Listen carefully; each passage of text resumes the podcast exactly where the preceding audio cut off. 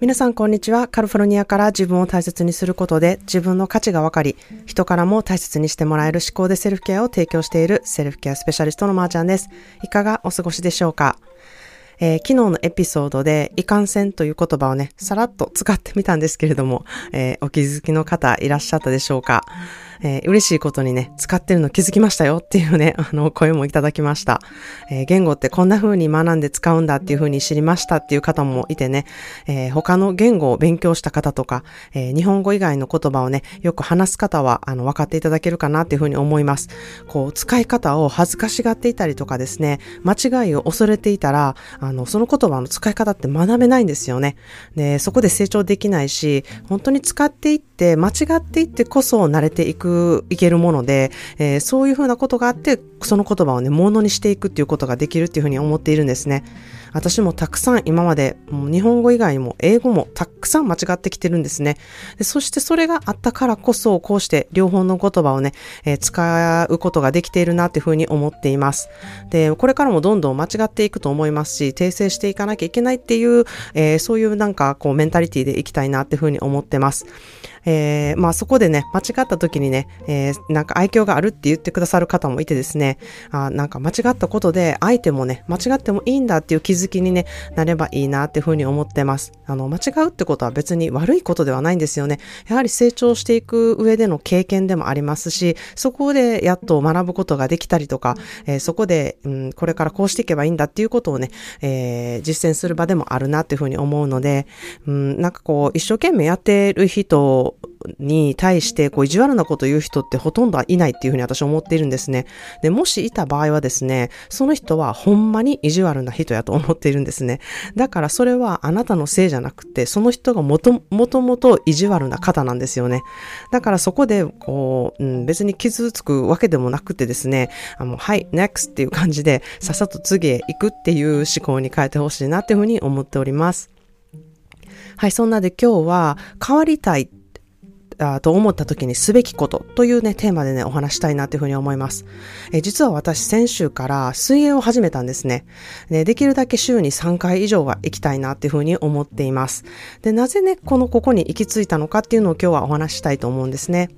あの、実は私は今までで、うん、一番自分の見かけとか体型に自信がないんですね。あの、自信がない時というか、うん、なんだろうな、今まで生きてきて、なんか、ほんまにこの見かけ嫌やなとか、うん、すごく自分の見かけに対して厳しくなっているというか、すごくジャッジしている時期だなっていうふうに自分で感じるんですね。まあ、昔からこう満足していたわけではないんですけれども、まあ、コロナになってから、こう、その見かけに対するこう自分の自己肯定感がめちゃくちゃ下がっていったんですね。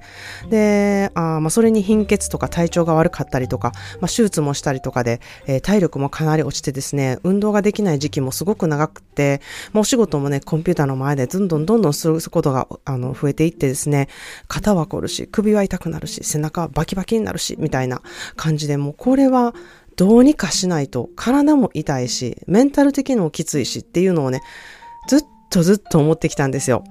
で、まあ昔からその、私もポッドキャストでこう、髪のコンプレックスがあるとか、自分の、えー、顔を、えー、ポッドキャストに、あ、ポッドキャストじゃない、えー、SNS に上げることに抵抗があるっていうことは、えー、前からちょっとお話はしていたんですけれども、うん、あの、その他にもですね、こう、いろんな見かけに関しての自己肯定感っていうのが、もう爆下がりしてるんですよね。そこで、あの、本当にもう血に下まで落ちるとこまで落ちたぐらいになってきたので自分で何とかしなければなっていうふうにすごく思ってきたことの一つだったんですね。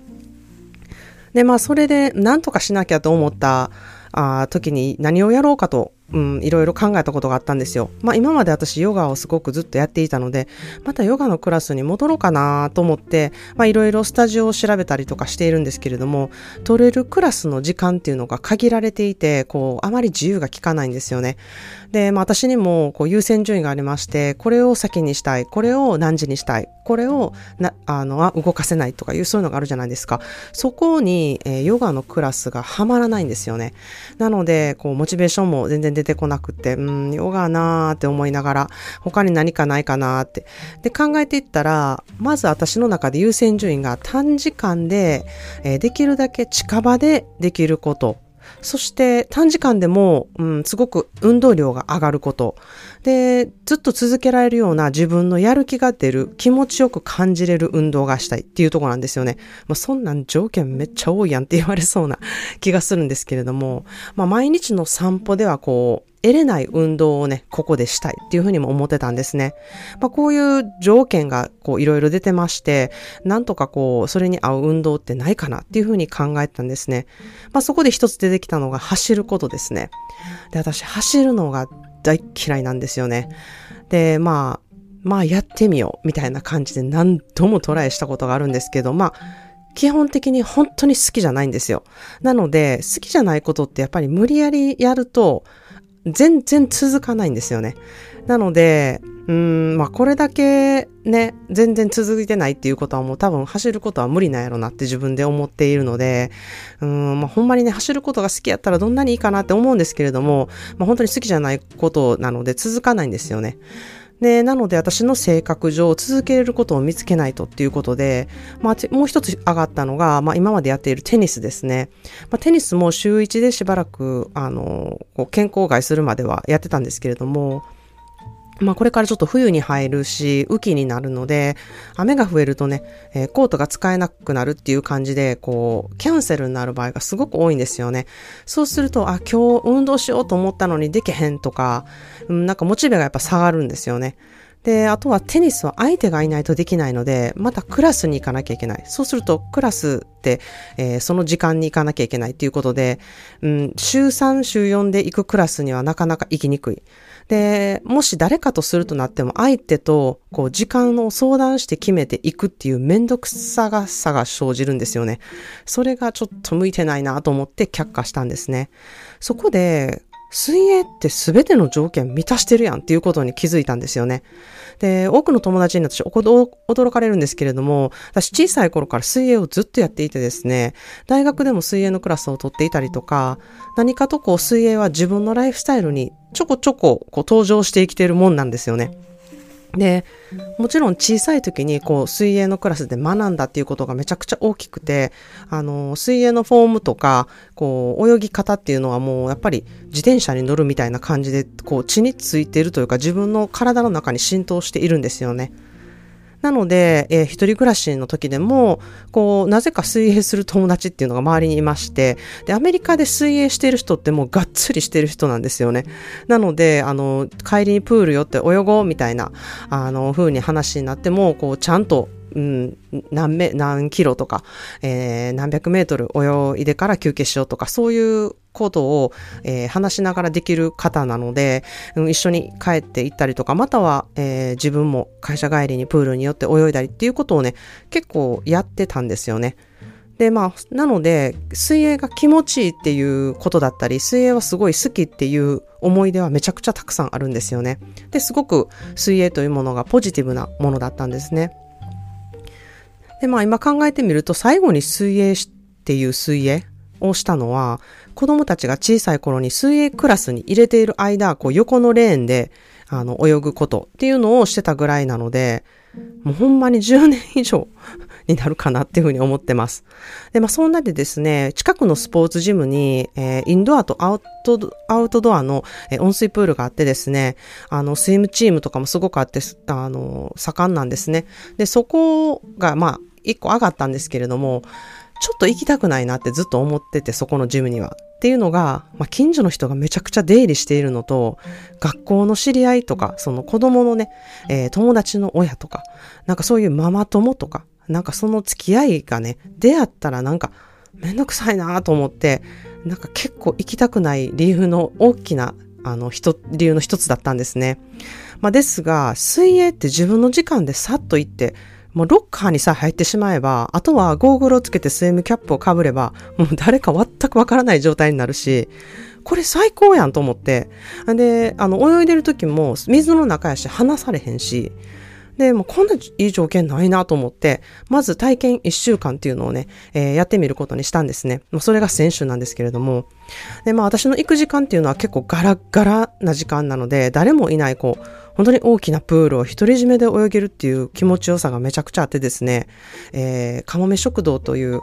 あの、映画ちょっと有名な映画なんですけれども、見たことがある方は、えー、小林聡美さんが、あの、フィンランドで、大きなプールで、一人、すごく、うん、有意義に泳いでらっしゃるところのシーンがあるんですけれども、気分は本当にあの感じなんですね。で、まあ本当にあの、携帯も使えないので、無になって、こう水の音と自分の呼吸とにこう集中できるその空間が、もうなんて気持ちがいいんだと思って、もうどっぷりハマってしまいました。で、まあ最初はね、あまりに久しぶりすぎて、こう25メートル私泳げるんかなと思って、あのトライしてみたんですけれども、300メートルぐらいは本当に休むことなく泳げたんですね。まあそこも自分でびっくりで、あ、なんか覚えてることって結構できるんやなと思ったことと、あと、ちょっとしんどいなと思って休むっていう時も、休むのではなくって水中をとにかく歩いて、また泳ぐっていう、あの、ことをね、ずっと続けたんですね。で、最初は30分しました。で、体験はね、もう本当に1週間しなくても、もう1回で、あ、これはもう決まった。もうこれ絶対やろうと思って 帰る時には1年の契約をして帰ってきました。そこもすごいなって言われるんですけれども、もう私ハマったら絶対するので、もうそこでこうやるって決めるっていう、あのエネルギーにつなげようっていう感じですね。もうコミットをする。自分と約束するっていう感じですね。で、まあ、昨日も行ってきたんですけれども、えー、なんと休みなしでですね、昨日は1キロ以上泳げるようになりました。で、まあ、今は、えー、1時間ぐらい、あの、泳ぐのがね、ちょっと気持ちいいなっていうふうに思ってます。で、この泳いだ後のね、脱力感がまた気持ちよくって、あの、肩をね、本当にぐるんぐるん回すので、デスクワークとかした後の、こう、肩こりに本当に効いてるなっていうふうに思います。で、まあ私が一番好きな泳ぐスタイルなんですけれども、えー、フリー、フリースタイルといって、えー、あの、クロールですね。で、その次が背泳ぎ。そして平泳ぎ。で、まあ、バタフライもできなくはないんですけれども、あの、かっこよく泳げないので、こう、溺れかけみたいな人になりかねないので、ちょっとやめとこうかなと思ってます。で、とにかくこう、一日の終わりにですね、こう、さっと泳いで、脱力感が感じられること、えー、メンタル的にもね、本当に気持ちがいいなっていうふうに、あの、思ってます。で、もちろん私は肩こりとかね、そういう理由もあったんですけれども、何よりもこう体を動かして自分の見かけに対する自己肯定感を上げるっていうところがやっぱり大きいんですね。で、まあそれをずっとやってきてなかったので、もう本当にだだ下がりで、気分が良くないっていうこと、鏡で映る自分が嫌なこと。で、まあ、9月にね、あのー、ここのリスナーさんの皆さんにおお会いした、お会いした時にですもんね、あの、すごくこんな自分とあ会うのはすごく嫌だなって思ったことをめちゃくちゃ覚えているんですね。うん、でも、あの、行きたいな、会いたいなっていう気持ちの方がもちろん買ってしまったんですけれども、私の、うん、なんだろう、メンタル的な面ではもう全然こんな姿をお見せしたくないっていう状態だったんですね。で、もうそんな自分と写真を撮るっていうこともものすごく抵抗があったんですけれども、まあその中でも本当にたくさん褒めてくださる方がいて、中にはね、女神って言ってくださる方もいてね、本当にあの褒め言葉はもう全部受け取らせていただきたいって思う反面、